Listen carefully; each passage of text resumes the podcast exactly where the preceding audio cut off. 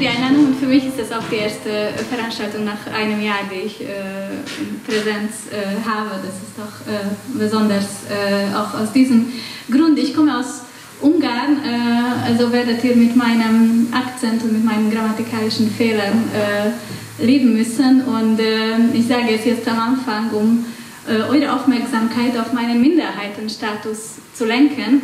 Äh, und wenn ihr am Ende mit meinem Vortrag nicht einverstanden seid, dann werde ich es als Osteuropa-Feindlichkeit interpretieren. Darüber werde ich äh, jetzt einen Vortrag halten über meine Kritik äh, die, solchen äh, Erscheinungen und Deutungen und Praktiken gegenüber. Ähm, ich freue mich, dass es ein Austausch sein wird, weil ähm, äh, ich äh, in Deutschland nicht in linken Bewegungen äh, tätig bin. Also ich äh, beobachte Sachen nur äh, vom Rande, deshalb manches, was ich sage, vielleicht äh, hier nicht besonders zutrifft oder also das, ihr könnt mich gerne auch korrigieren, wenn ich irgendwo generalisiere äh, oder etwas nicht zutrifft. Also ich werde auch nicht über intersektionale Forschung sprechen. Ähm, sondern eher intersektionale Politik, wie es ähm, äh, ausgeübt wird. Ich habe hier einige äh, Texte einfach nur gezeigt, dass äh, äh ich alleine oder mit ähm, Co-Autoren wie Thomas Mann, der im äh, äh, Publikum sitzt, einiges geschrieben habe. Also aus diesen Texten werde ich versuchen, ein, ähm, das zusammenstellen, was ich problematisch finde an heutigen äh, Praktiken und wie man äh, das, äh, damit vor, vorwärts gehen könnte. Hier, und wenn ich über intersektionale Politik rede, meine ich nicht nur und nicht in erster Linie die, aktivistische Praxis, sondern auch, auch institutionelle Politik. Und hier ein Zitat, das habe ich auf Deutsch nicht gefunden, aus dem äh, aus der Gleichstellungsstrategie der Europäischen Union, die, vor, äh, die im März 2020 äh, ähm, verabschiedet wurde für fünf Jahre. Und darin gibt es auch eine Definition von Intersektionalität, und nämlich versteht es Intersektionalität als ein analytisches Instrument, um das zu verstehen, wie Sex und Gender mit anderen persönlichen Charakteristika und Identitäten sich äh, verwebt äh, und äh, es, es trägt dazu bei, zu einem Unique Experiences of Discrimination. Also diese Verbindung trägt, äh, zeigt eine, eine individuelle oder eine äh, besondere äh, Diskriminierungserfahrung äh, aus. Ähm, und zum Beispiel wird gesagt, auch als Beispiel der Intersektionalität, dass Frauen, also zum Beispiel eine migrantische Frau mit einer Behinderung hat mindestens drei, äh, äh, äh, dreifache Diskriminierung erfährt. Und das ist eine, äh, äh das ist ein sehr üblicher ähm, äh, Ansatz von Intersektionalität, die Ungleichheiten auf Diskriminierungserfahrungen reduziert, also in Diskriminierung auch im im Umgang von Arbeitgeber und Arbeitnehmer von, oder von in, in, tagtäglichen äh, Erfahrungen, wie Menschen äh, ähm, ähm, äh, ohne Respekt behandelt werden. Und das wird auch so zusammengerechnet. 1 plus 1 plus 1. Sie hat, die, eine migrantische Frau mit Behinderung hat drei, ähm, ähm, drei äh, negative Diskriminierungserfahrungen. Ähm, aber war es äh, äh, und was damit äh, ein Problem ist, werde ich versuchen zu erläutern. Äh, noch ein Beispiel aus dem UNO, also aus den Vereinten Nationen bzw. von der Frauenrechtskommission und aus Twitter, weil ich glaube, so, so, so Social Media sind beteiligt sich sehr stark an dem äh, an, der, an, den heutigen Praktiken von äh, Intersektionalität. Äh, zu Valentinstag dieses Jahr, am 14. Februar, haben sie dieses ähm, Bildchen gepostet als Anerkennung von Vielfalt von Liebe, von unterschiedlichen Identitäten sind da abgebildet und nach meiner äh, Interpretation ist eine Person auch mit, alleine auch abgebildet, um nicht Paarnormativität zu suggerieren, gerade am Valentinstag, um nicht zu sagen, wer gerade keine Beziehung hat, äh, ist äh, traurig oder äh, muss, muss es schlecht gehen. Und es gab einen riesigen Backlash auf Twitter gegen dieses Bild, weil gerade die schwarze Frau allein ist. Und das wurde als Rassismus äh, empfunden. Es, äh, es, gab ein, äh, sehr heftig diskutiert und dann hat, die, haben die Vereinten Nationen den, das Tweet abgenommen äh, und dieses äh, Nichtssagende stattdessen gemacht. Also das ist, ähm, was ich sage, you can't get it right. Es ist sehr schwer, wenn das ist so ein Minenfeld geworden. Äh, das, äh, ich, ich, ich, erkenne an, dass sie sich die Mühe gegeben haben, zumindest, dass sie nicht Paarnormativität suggerieren wollen und dass gerade, dass gerade die falsche Person allein aufgezeigt. Es ist einfach äh, ähm, ähm, und, und, wir reden von den Vereinten Nationen oder im ersten Fall über äh, die Europäische Union, also dass man solche äh, Verständnisse von Konzepten hat. Äh, aber war es immer so? Äh, und ich würde sagen, nein. Äh, ich finde, die Intersektionalität, wie es in den 70er, 80er Jahren in den USA ausgeprägt wurde, waren, war es eine durchaus wichtige und legitimes äh, Anliegen und hat auf sehr viele ähm, blinde Flecken äh, hingewiesen. Also wirklich nur sehr schnell gesagt, äh, gerade die identitätspolitischen Bewegungen wie die Feminismus, wie die Schwulenbewegung, Lesbenbewegung, die äh, schwarzen Bewegung haben, sich eben, haben eben auch auf die Lehrstellen von der Arbeiterbewegungen hingewiesen, aber dann wurde, haben eben andere die Lehrstellen von diesen One-Issue, eine Sache oder, äh, oder eindimensionale Bewegungen aufgezeigt äh, nämlich dass die feministische Bewegung rassistisch ist oder äh, die Anliegen von schwarzen Frauen nicht betrachtet und die äh, Bürgerrechtsbewegung der Schwarzen beinhaltet nur Männer und die, äh, die Frauen sind dort innerhalb der Bewegungen und innerhalb der äh, Forderungen nicht beachtet.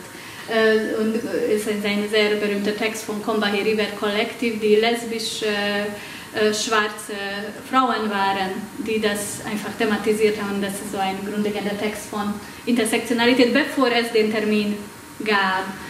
Äh, also einerseits kam Intersektionalität als Kritik an eindimensionalen identitätspolitischen Bewegungen und andererseits in den 80er Jahren von, den, äh, von Rechtswissenschaftlerin Kimberly Crenshaw, äh, die eben darauf hinwies, dass im Recht, im Antidiskriminierungsrecht, die zweifache oder mehrfache Diskriminierungen nicht gesehen werden und rechtlich nicht behoben werden können. Also sie brachte praktisch äh, rechtliche Beispiele, die vor dem Gericht nicht eingeklagt werden können, spezifische Diskriminierungserfahrungen von schwarzen Frauen.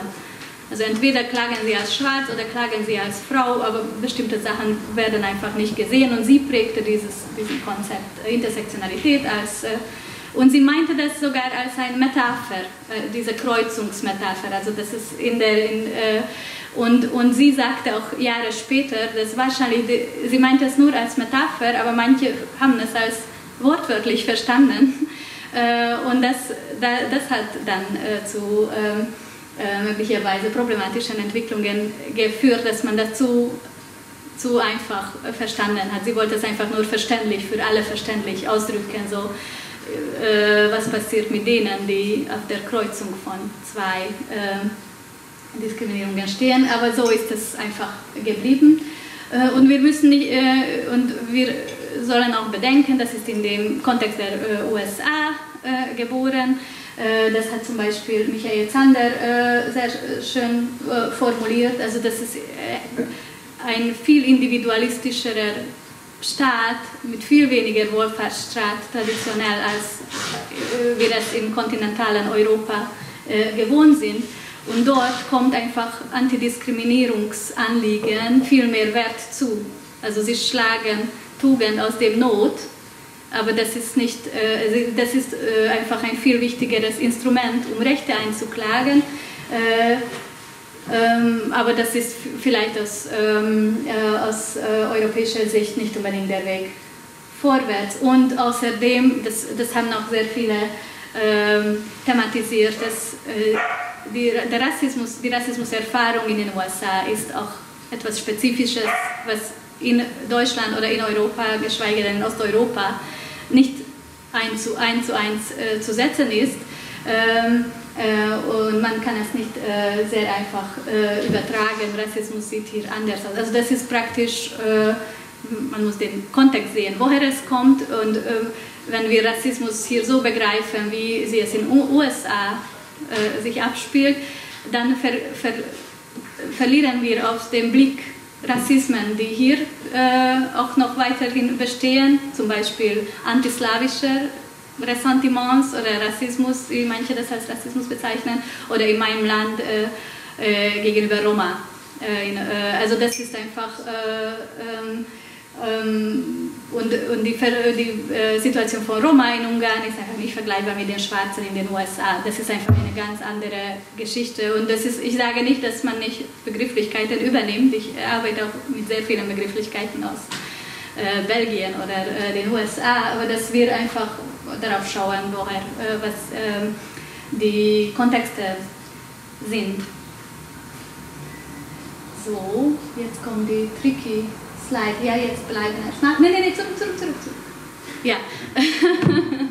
Äh, das ist ein äh, Bild vom Center for Intersectional Justice. Also es ist eine große NGO in Berlin, in Berlin äh, die gilt für europaweit sehr stark als äh, für, für, für in, Intersektionalität und sehr stolz haben sie vor zwei Monaten dieses Bild gepostet, was mich wirklich ähm, äh, mir sagte, oh Jesus, da ist etwas los. Ähm, das äh, meinten sie als sehr äh, kreativ, um Intersektionalität darzustellen. Und da steht, stehen auch solche, äh, solche Text, das ist eine, Intersektionalität ist ein Lens, durch welche man sieht, wie, woher äh, Macht kommt und wie es äh, aneinander prallt wie es sich äh, überschneidet. Äh, und Intersektionalität ist die Anerkennung dessen, dass jeder und jede seine ihre eigene Diskriminierungs- und Privilegiumserfahrung hat. Also man kann gerne das sein persönliches Diskriminierungs- und Privileg-Cocktail zusammen kochen. Äh, und, äh, ähm, und mit, diesem, mit dieser Liste äh, ist auch eben äh, sehr stark, erstens ist Frauen sind weg, also Gender Identity ist geblieben und äh, also cis, trans und Mann, Frau Sache ist einfach zusammengefügt. Äh, Klasse ist nur eins auf der Liste, obwohl es einfach sehr unterschiedliche Ebenen sind und sehr unterschiedlichen ontologischen oder äh, äh, epistemologischen Status haben. Und ich sage nicht, dass ähm, ähm, Menschen mit Übergewicht nicht diskriminiert werden, aber es ist einfach andere, eine ganz andere Sache als Kapitalismus oder äh, äh, Patriarchat. Also ob, wie, wie man diese zusammendenkt, es ist einfach alles auf der gleichen Ebene und man, man schaut sich mit einem Privilegien-Check, in dieser und jener Sache bin ich privilegiert, da bin ich diskriminiert und das ist so mein Cocktail. Ähm, äh, bitte? Und, genau, so. Ähm, hier das einfach nur nochmal auch von diesem Zentrum für intersektionale Gerechtigkeit, so auch ähnlich, oh, alle Migranten, alle Roma, alle Muslime, alle Trans, so, das, dieses ähnliche äh, ähm, Vorstellung. Und ähm, also das äh, nochmal zusammengefasst, äh, erstens, es geht um äh, Anerkennung von Identitäten und Repräsentationen, also es ist, äh, der Fokus ist äh, das ähm, geworden und wie zum Beispiel unter vielen Ilse Lenz, das äh, ähm, eine äh, deutsche Gendersoziologin, das sehr, ähm, sehr, sehr, in sehr, sehr guten Text das, beschreibt, das ist einfach statisch und überhistorisch gedacht in dieser heutigen Praxis. Also statisch im Sinne von, also das, was ich so zusammengefügt habe, einmal unterdrückt, immer unterdrückt. Also wenn ich schwarz bin, dann ist es mit mir eh weg. Also dann bin ich eine unterdrückte Person. Und das ist einfach, das ist so ein Punkt für mich in der Unterdrückungsmix. Äh, aber das kann einfach Wandel, Veränderungen, davon einfach nicht ähm, äh, keine Rechenschaft abgeben und, und das wird auch überhistorisch gesehen, obwohl es in den Jahrhunderten und in unterschiedlichen geografischen Kontexten einfach äh, äh, diese sich sehr anders, sehr unterschiedlich abspielen. Zum Beispiel Alter wird heute in Europa als Diskriminierungskategorie auf dem Arbeitsmarkt äh, anerkannt, aber in äh, vielen asiatischen Kulturen äh, wird man erstmal Mensch, wenn man älter wird. Also man kann es einfach nicht so äh, ähm, einfach äh, betrachten.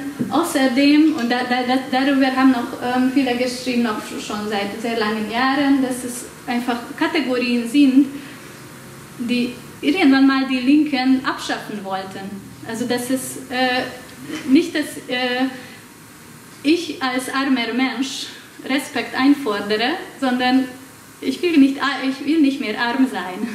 Also das ist äh, so äh, Rasse oder Race, Klasse und Gender, dass es einfach keine Bedeutung mehr hat und dass es nicht mehr existiert.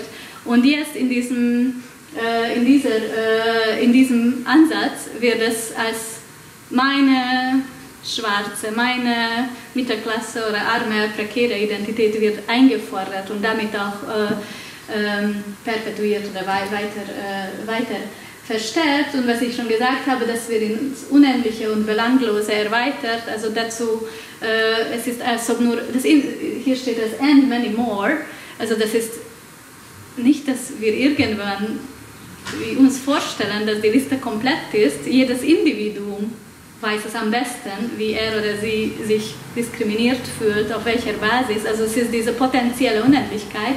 Ähm, äh, und das, dann kann ich alles behaupten. Das ist, äh, ähm, und dann ist das als Gesellschaftsanalyse nicht besonders ähm, überzeugend. Äh, mhm. und ähm, ja, das äh, wollte ich einfach auch äh, aufzeigen, diese, wenn, äh, wenn P ist falsch, dann werde ich traurig sein. Ich will nicht traurig sein, also P ist richtig. Facewahl. Äh, also so diese, ähm, diese äh, Vorstellung, äh, ja, kennst du, äh, was ich mit Emotionalisierung äh, sage, äh, dass wir, wir haben, habe ich den Eindruck, oft den, den Maßstab für Ungerechtigkeit also wir haben aufgegeben, intersubjektive oder so generellere Maßstäbe für Ungerechtigkeit zu setzen. Das Individuum kann entscheiden. Also wenn ich eine Unrechtserfahrung habe, weil ich Emotionen habe, die sagen, oh, hier ist etwas sehr Schlechtes passiert, dann wird das äh, als solche angenommen und äh, darüber darf niemand Frage stellen, weil das ist, das, wenn das dein Gefühl ist, dann ist es so gewesen und dann darf man das gar nicht in Frage stellen. Ähm, und ähm, Paula Villa hat es mit positionalem Fundamentalismus, Selens mit positionaler Intersektionalität kritisch äh, beschrieben. Äh, die, die Vorstellung, dass äh, die Positionalität eines Menschen innerhalb, eines, ähm, äh, innerhalb einer Struktur auch die, das Bewusstsein eins zu eins äh, beeinflussen würde. Also ich als weiße Frau mit Diplom, da, da, da, und dann kann man die Liste äh, durchgehen, ähm, ähm, bin ich so und so und dann wird es gesagt, du musst in dieser Situation die Klappe halten, du darfst reden oder du, weil du in diesem Cocktail mehr Punkte hast äh, oder in der Excel-Tabelle, dann äh, hast du einfach mehr Unterdrückung, mehr Erfahrung oder in der Frage dürfen nur die Betroffenen äh, sprechen. Ähm, also das ist da einfach ähm,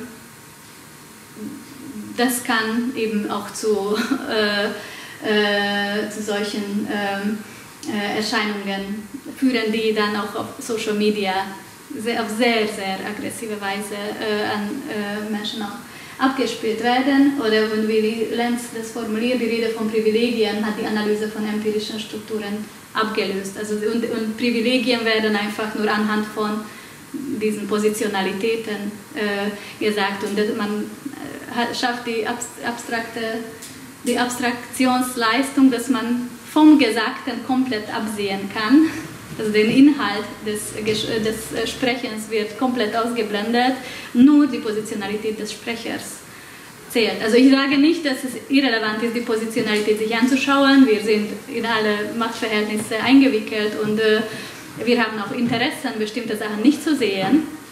Äh, aber das, äh, manchmal scheint es mir, es ist in die andere äh, Extreme äh, äh, gekippt, wo, wo, wo kritische Fragen auf der Basis von Positionalität sofort als irrelevant oder ähm, abgetan werden. Mhm. Und noch eins? Und noch eins? Genau. Äh, und hier sind zwei Fotos, äh, die ich noch zeigen wollte. Das untere ist äh, von der Uni Hamburg, POC Power, steht da. Und oben ist eine, ähm, sind Banners aus Budapest, das ist eine Frauentagsdemo da stehen solche Sachen wie Hashtag Black Lives Matter, Black Women's Lives Matter, Hashtag Migrant Women's Lives Matter und Hashtag Indigenous Women's Lives Matter. Also außerdem, dass alles auf Englisch ist, äh, so muss man sich vorstellen, wie sich die Ungarn auf den Straßen damit identifizieren können. Aber diese ganze Hashtag-Kultur. Äh, aber Indigenous Lives Matter in Ungarn ist ein rassistischer Spruch weil wir, äh, die Roma waren es, die später nach, in, den, in den Karpatenbecken gekommen sind. Äh, und wir, die reinen Weißen, keine Ahnung, also die Nicht-Roma, waren früher da. Also, äh, und also dieser Spruch gilt für, den, für die USA oder für Australien, wo gerade Menschen, die früher da waren, wie sie unterdrückt wurden. Aber gerade in unserem Kontext ist das nicht. Äh, gerade höflich, sage ich mal, äh, diplomatisch. Ähm, also das, äh, und das sage ich mit Copy-Paste-Aktivismus und wiederum nicht gegen Konzepte, die anderswo entwickelt wurden. Das ist, äh, es gibt sehr vieles sehr, an sehr unterschiedlichen Orten äh, entwickelt, die man benutzen kann, aber manchmal werden sie nicht, ähm, nicht adaptiert, sondern nur einfach übernommen. Genauso wie diese, das äh, POC Power. Gut, danke. Aber was ist die, der, äh, äh das deutsche Kontext? Da würde ich besser, ähm, das besser äh, verstehen. Und äh, ich, ich verstehe immer noch nicht, aber das könnt ihr mir vielleicht nachher erzählen, warum man auf Deutsch über People of Color spricht. Also warum, warum, warum gibt es keine deutschen Worte oder wie können wir die äh, Erfahrungen ähm, das, ähm, dann beschreiben. Mhm.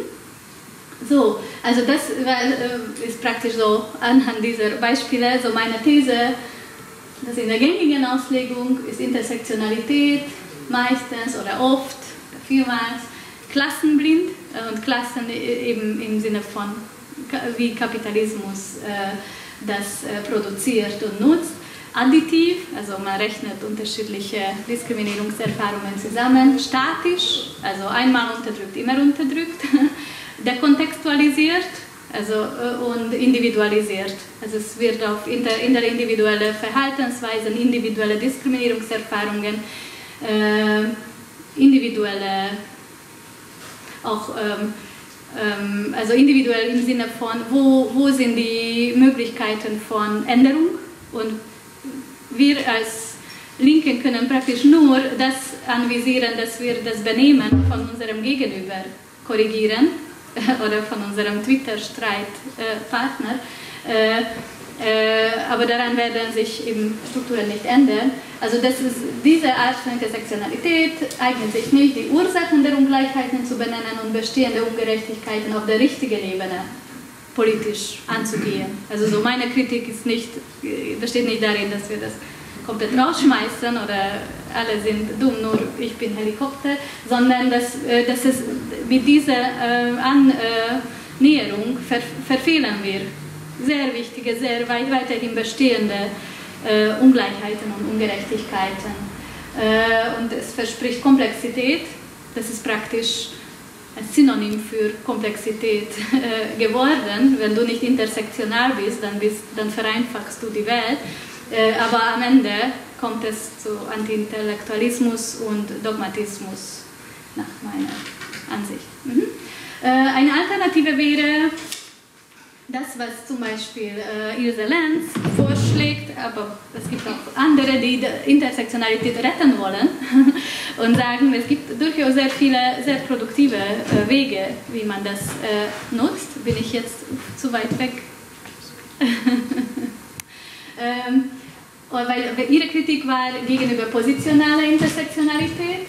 Also sie hat praktisch so diese äh, Tabelle entworfen, um zu, die unterschiedlichen Achsen äh, zu verstehen. Einmal statisch, also diese additive, zusammenrechnende und die Veränderungen nicht beachtende Art und Weise. Davon gibt es auch diskursives und strukturelles und die prozessuale, die auch, was ich auch sagen würde, auch Kontext, Kontext beachtet, äh, die Veränderungen äh, ähm, sieht und beachtet. Äh, und äh, sie sagt, strukturelle Intersektionalitätsansätze führen die Ursache der verkoppelten Ungleichheiten auf das Zusammenwirken gesellschaftlicher Herrschaftssysteme zurück, also zum Beispiel Patriarchat und Kapitalismus ähm, oder Rassismus, während diskursive Intersektionalitätsansätze fokussieren die Einschlüsse und Ausschlüsse in Bezug auf die Anerkennungsdimension. Äh, wer wird mit welcher Positionalität äh, in ihrer seiner persönlichen äh, Identitätsmix anerkannt oder nicht. Ähm, und das symbolische Kapital, insbesondere im Zusammenwirken von Geschlecht und Rasse. Und ich würde dafür plädieren, also diese prozessuale Dimension beachten und äh, mehr das Strukturelle, äh, damit wir auch, weil das lässt mehr Raum für, auch für äh, äh den wirtschaftlichen die Dimension, die in der ganzen Diskussion über Intersektionalität meistens untergeht. Ähm, mhm. Und das möchte ich, was, wie es in Praxis aussehen würde, da habe ich ein Beispiel mitgebracht, die mir persönlich sehr wichtig ist, nämlich die Ausbeutung osteuropäischer Pflegemigrantinnen in Deutschland.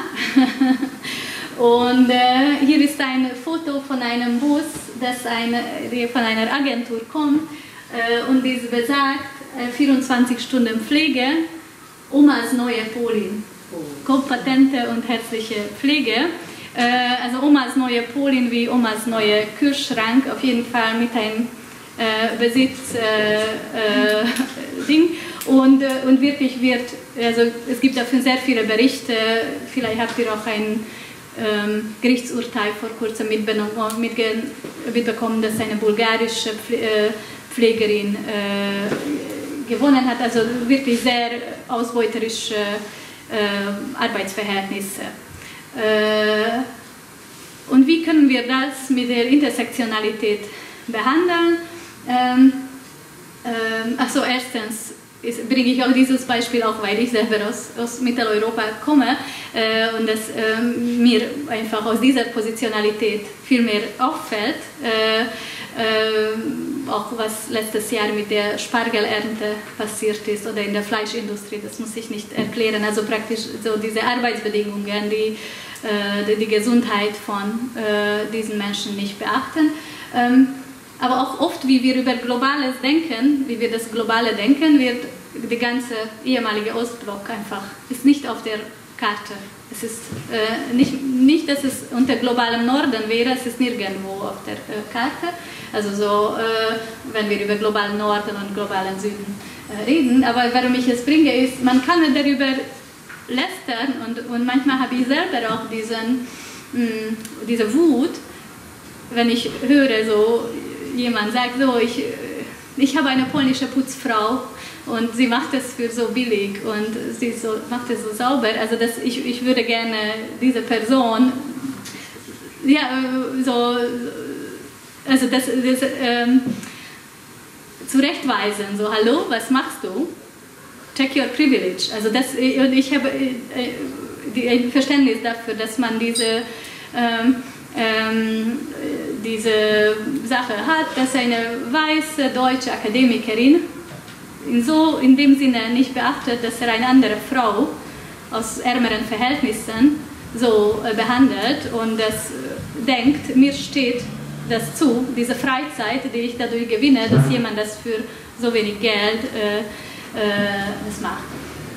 Aber wahrscheinlich viel mehr würde helfen, wenn wir das beachten, dass man es einfach diese Erfahrung, inklusive die Erfahrung der äh, deutschen Akademikerin, innerhalb von, also an, an der Schnittstelle von unterschiedlichen strukturellen Begebenheiten ist, äh, nämlich Kapitalismus, EU-weite EU Ungleichheiten, überhaupt die ganze Krise der Sorgearbeit, also das, die, äh, das Putzen, Kinderpflege, Alterspflege ist eine riesige Arbeit. Äh, Akademikerinnen und äh, alle, alle, die Deutschen sind mit dem Care genauso. Es ist ein riesiger äh, Zeitaufwand und äh, emotionaler Aufwand, das ist einfach viel. Und dem wird im deutschen Wohlfahr äh, Wohlfahrtsstaat, im deutschen Arbeitsmarkt einfach nicht Rechnung getragen. Also, dass die Person, die eine billige polnische Putzfrau hat, hat auch ihre äh, Druckerfahrungen, in denen er, er, oder sie diese äh, Entscheidung trifft. Also das hilft uns nicht, wenn wir einzelne Menschen auf, äh, darauf hinweisen, dass sie auf ihre Privilegien checken, selbst wenn wir diese Wut wirklich berechtigt empfinden. Und dass man einfach, das wäre für mich so eine strukturelle, prozessuale Verständnis von Intersektionalität, dass wir diese Erfahrung, die wir sehen, erkennen und das in, innerhalb von diesen Verhältnissen äh, interpretieren, statt gesellschaftliche Problemlagen wie, wie diese zu individualisieren und privatisieren. Also privatisieren im Sinne von, ja, du musst es lösen, das ist, wenn du das nicht schaffst, dann ist das dein Problem, dann bitte verhandle das besser mit deinem Ehemann, dass er mehr äh, Hausarbeit macht oder verhandle es mit deinem Arbeitgeber, also das ist diese Privatisierungsgeschichte, aber oder äh, die Pflegerin sollte bessere Arbeitsbedingungen verhandeln und, und nicht äh, sieben Tage die Woche, 24 Stunden äh, äh, zur Verfügung stehen. Ähm, äh, und individualisiert, äh, wenn wir eben das so angehen, dass jeder muss die Privilegien checken. Und stattdessen sollten wir auf dieses Zusammenwirken von unterschiedlichen ähm, strukturellen Bedingungen achten. Mhm. So, sehr schnell noch zu Klasse und Gender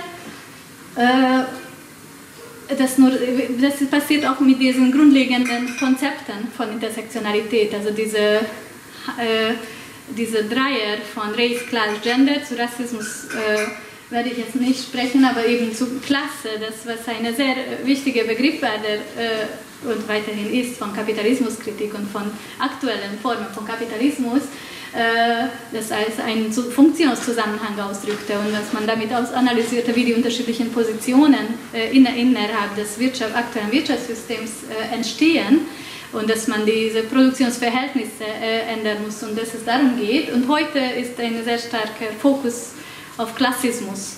Also so diese Diskriminierung auf der Basis von Klassenherkunft oder Klassenzugehörigkeit oder zugeschriebener Klasse. Also wenn jemand äh, einen bestimmten Musikgeschmack hat oder auf eine bestimmte Art und Weise gekleidet ist, dann identifizieren wir diese Person als arm und dann behandeln wir die Person ohne Respekt, was, was ein Problem ist. Ich würde nicht bestreiten, dass Klassismus, es diesen Art Klassismus nicht gibt, äh, aber oft wird eben die Analyse von Kapitalismus und durch äh, Klassismusanalyse äh, ersetzt und dass man äh, ähm, damit auf einer Ebene leitet, die einfacher und also besser reinpasst in diese individualisierte Formen, wo man nur über Diskriminierung ähm, redet. Darüber haben wir mit Thomas Land einen sehr langen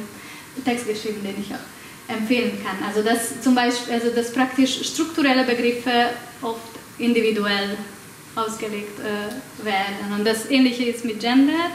Nächste. Äh, hier wieder ein Foto aus der Hamburger Uni, aus einem Damenklo. Ähm, was, äh, was mit Gender, äh, also ich, ich erzähle es nicht mit Queer-Theorie, äh, sondern eben mit diesem strukturellen Begriffe in individuelle Begriffe verwandelt. Ähm, das ist, äh, und hier ist ähm, eine Definition von Gender aus der Istanbul-Konvention, also der Konvention des Europarates zur Bekämpfung von Gewalt gegen Frauen. Gender ist die gesellschaftlich geprägten Rollen, Verhaltensweisen, Tätigkeiten und Merkmale, die eine bestimmte Gesellschaft als für Frauen und Männer angemessen ansieht. Äh, also so eine, äh, eine strukturelle äh, ähm, Auffassung, während heute oft unter Gender als, so wie hier, als ich, entscheide und das kann nur ich wissen, äh, was mein äh, Geschlecht ist oder eben Gender und das, wenn jemand das analysieren möchte oder wenn jemand sagt, wie bestimmte Sachen zustande kommen, das ist schon eine, eine Beleidigung. und das gleiche mit geschlechtsspezifischer Gewalt also in der Istanbul-Konvention, was ich damals bezeichnet, steht, Gewalt, die gegen eine Frau gerichtet ist, weil, weil sie eine Frau ist oder die Frauen unverhältnismäßig stark betrifft. Das heißt, dass die patriarchale Gewalt, also die Gewalt, die eine Frau deshalb passiert, weil äh, wegen dieser Dominanzverhältnisse, weil Männer das lernen von Kindheit an, dass sie diese, äh, diese Dominanz ihnen äh, gehört. Und oft wird es als, äh, ich, seht ihr wahrscheinlich gar nicht mehr, ähm, als ähm, Gewalt verstanden, auch in der Europäischen Union Papers äh, ähm, und äh, Dokumenten. Eine Gewalt, die einer Person was ähm, zufährt wegen ihres Geschlechts, Geschlechtsidentität oder Geschlechtsausdruck. Ähm, also was praktisch der Fokus ist von der Ursache der Gewalt, patriarchale Strukturen, von wer ist davon betroffen. Frauen, schwul aussehende und, oder lesbisch aussehende und äh, trans, was äh, natürlich allen diesen Gruppen gehört ein Leben ohne äh, Gefahr, aber das, es gibt so eine Fokusverschiebung äh, in, äh, in Dokumenten und äh, das von den strukturellen zum individuellen. Mhm. So, und noch ähm, bevor ich zum letzten, zu den letzten komme, ist diese nochmal was sehr oft vergessen wird, ist äh, ähm, Kapitalis wie Kapitalismus diese ganzen identitätspolitischen und intersektionalen Sachen äh, nutzt. Nur ein aktuelles Beispiel, äh, BMW, der gerade eine große Fabrik in Ostungarn äh, baut mit sehr großen staatlichen Subventionen von Orban, also äh, hat äh, das Facebook und äh, Social Media Profilfoto regenbogenfarbig geändert, äh, weil äh, wegen dieses äh, schrecklichen Pädophilie-Gesetzes, das im Juni verabschiedet wurde, das äh, Pädophilie mit Homosexualität und Transgeschlechtlichkeit vermischt und als eins betrachtet. Und ähm, ein Profilfoto zu ändern, hat BMW nichts gekostet äh, das ist äh, eine symbolische Geste und viele können sagen, wow, BMW steht für LGBT-Rechte, aber äh, die Macht, die BMW hatte hat gegenüber der ungarischen Regierung, ich könnte sagen, wenn, wirklich für, wenn sie wirklich für LGBT-Rechte wäre, so okay, ihr nehmt dieses Gesetz zurück oder, äh, ähm, oder wir bauen nicht diese Fabrik und Schluss mit dem. Das, die Frage ist, ob BMW das lösen muss. Ich, aber die, äh, auf jeden Fall dann diese ganze Regenbogen-Geschichte, also das keine Folgen hat, das ist einfach äh, das ist Heuchelei. Und oft werden äh, diese Sachen äh, ähm, nicht gesehen. Und, oder Nike, diese Schuhmarke, macht so wunderschöne, super Videos über äh, Empowering von Frauen, während dieselbe Schuhmarke in äh, Ostasien Frauen extrem äh, ausbeutet. Also das äh, und die ganze ähm, Sachen mit Umwelt davon ganz zu schweigen. Also dass man einfach diese Sachen äh, auch mitsieht, wenn, äh, wenn irgendwelche Großunternehmen sich plötzlich als ähm, große Freunde von äh, Black Lives Matter oder äh, LGBT-Rechte werden oder sich als solche zeigen. Äh, und gerade ist eben in dem heutigen neoliberalen, postforistischen Kapitalismus, dass man diese ganze Individualisierung, die ich als Prozess bezeichne, dass vieles, was nützlich war und strukturell verstanden wurde, oft heute in individualisierten Formen vorkommt, dass es eben auch mit kapitalistischen Interessen verbunden ist. Also unsere, unsere Vorstellung von Änderung, unsere, äh, unsere Fantasie oder Imagination ist äh, beschränkt darauf, dass wir sehr kleine individuelle äh, Verhaltensänderungen nur anvisieren können und das andere Menschen zum moralisch richtigen Handeln bringen, äh, aber nicht, wir können es nicht mehr vorstellen oder viel weniger äh, einfach größere Sachen äh, strukturelle Sachen äh, anzupacken. äh, und dass, dass man eben auch all diese Individualisierungserscheinungen oder diese Zusammenrechnen von Identitäten und dass es so wichtig geworden sind, diese Identitäten auch in dem Kontext sehen und das nochmal aus osteuropäischer und ostmitteleuropäischer Perspektive, dass diese Begrifflichkeiten wie äh, Intersektionalität oder oft die queeren ähm, ähm, Forderungen, die eben in den USA oder in Westeuropa entstanden sind, werden von sehr vielen in Osteuropa, im globalen Süden als Import verstanden. Das ist, und, oft weil, und das ist oft auch, weil die Leute, die das äh, importieren, äh, also die Elite-Aktivisten oft, die viel mit ihren westlichen Kollegen im Austausch waren, das äh, ohne Kontext äh, anwenden. Und das ist dann, äh, wird dann auch deshalb auch ähm, als äh, fremd und äh, kulturfremd empfunden. Jo, letzte Folie. Äh, also so mein Plädoyer ist dafür, dass wir diese Sachen äh, bedenken. Hier habe ich einfach zwei Texte mitgenommen, wo ich glaube, dass es so prozessual und in den Zusammenhängen die unterschiedlichen Unterdrückungen äh, gesehen werden. Die, der Text von Gisela, den ich schon zitiert habe, aber auch dieser Feminismus für die 99 Prozent. Also die, man nicht nur die Gruppen zusammen addiert, sondern wie hängen die unterschiedlichen äh, Ungleichheiten zusammen im heutigen Kapitalismus, also dass man das nicht vergisst. Wozu für mich Intersektionalität gut ist, ist diese als, auf jeden Fall als äh, Selbstreflexionsinstrument, also das würde ich eher weniger als wie ich andere Menschen äh, äh, zum Benehmen bringe, also stattdessen eher als wie, was, was sehe ich nicht? Also so als Selbstreflexionsinstrument ist das nach wie vor äh, äh, sehr nützlich, weil sehe ich nicht, äh, habe ich ein Interesse daran, irgendetwas nicht zu sehen. Ähm, also dass man dadurch durchaus das überlegen kann, wie, äh, welche individuelle Verantwortung man hat. Vielleicht nicht darüber, dass man kein Fleisch isst.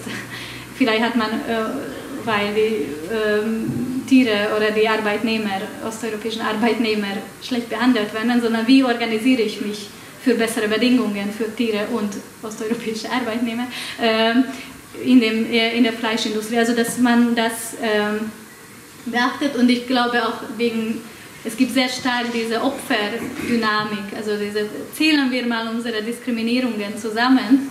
Und das, äh, so diese Wettbewerbe, wer, wer hat mehr gelitten und wessen Leid ist mehr wert, also das, wenn wir das als Selbstreflexionsinstrument nutzen, zumindest für mich, ist es sehr, also damit ich, ich mich nicht als Opfer sehe. Oder das ist einfach, dass man nicht in diese Falle äh, fällt, dass, ah, ich bin nach Berlin gezogen, endlich habe ich mal eine äh, Unterdrückungserfahrung äh, äh, als äh, Osteuropäerin. Ja? Also das, äh, äh, was ich in Ungarn leider nicht hatte, aber hier schon.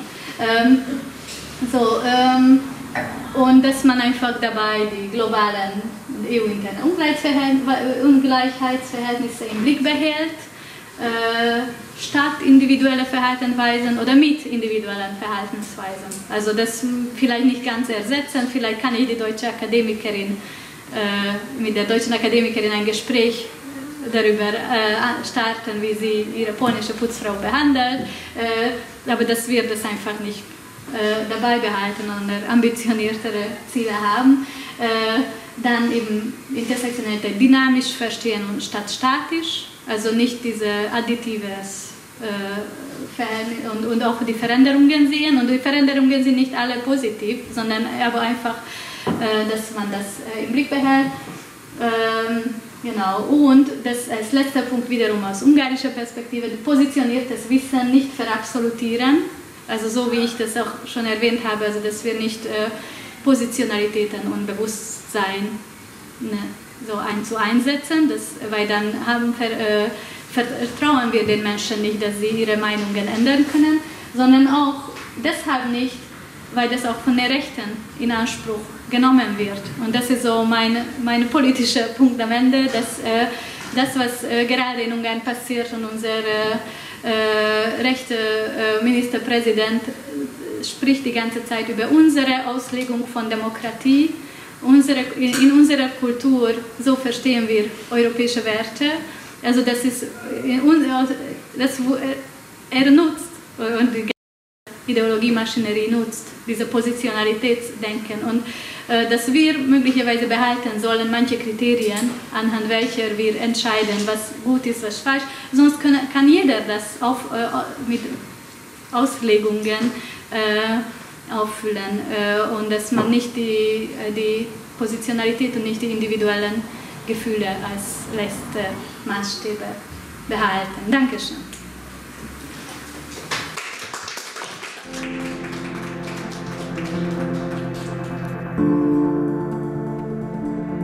Thank.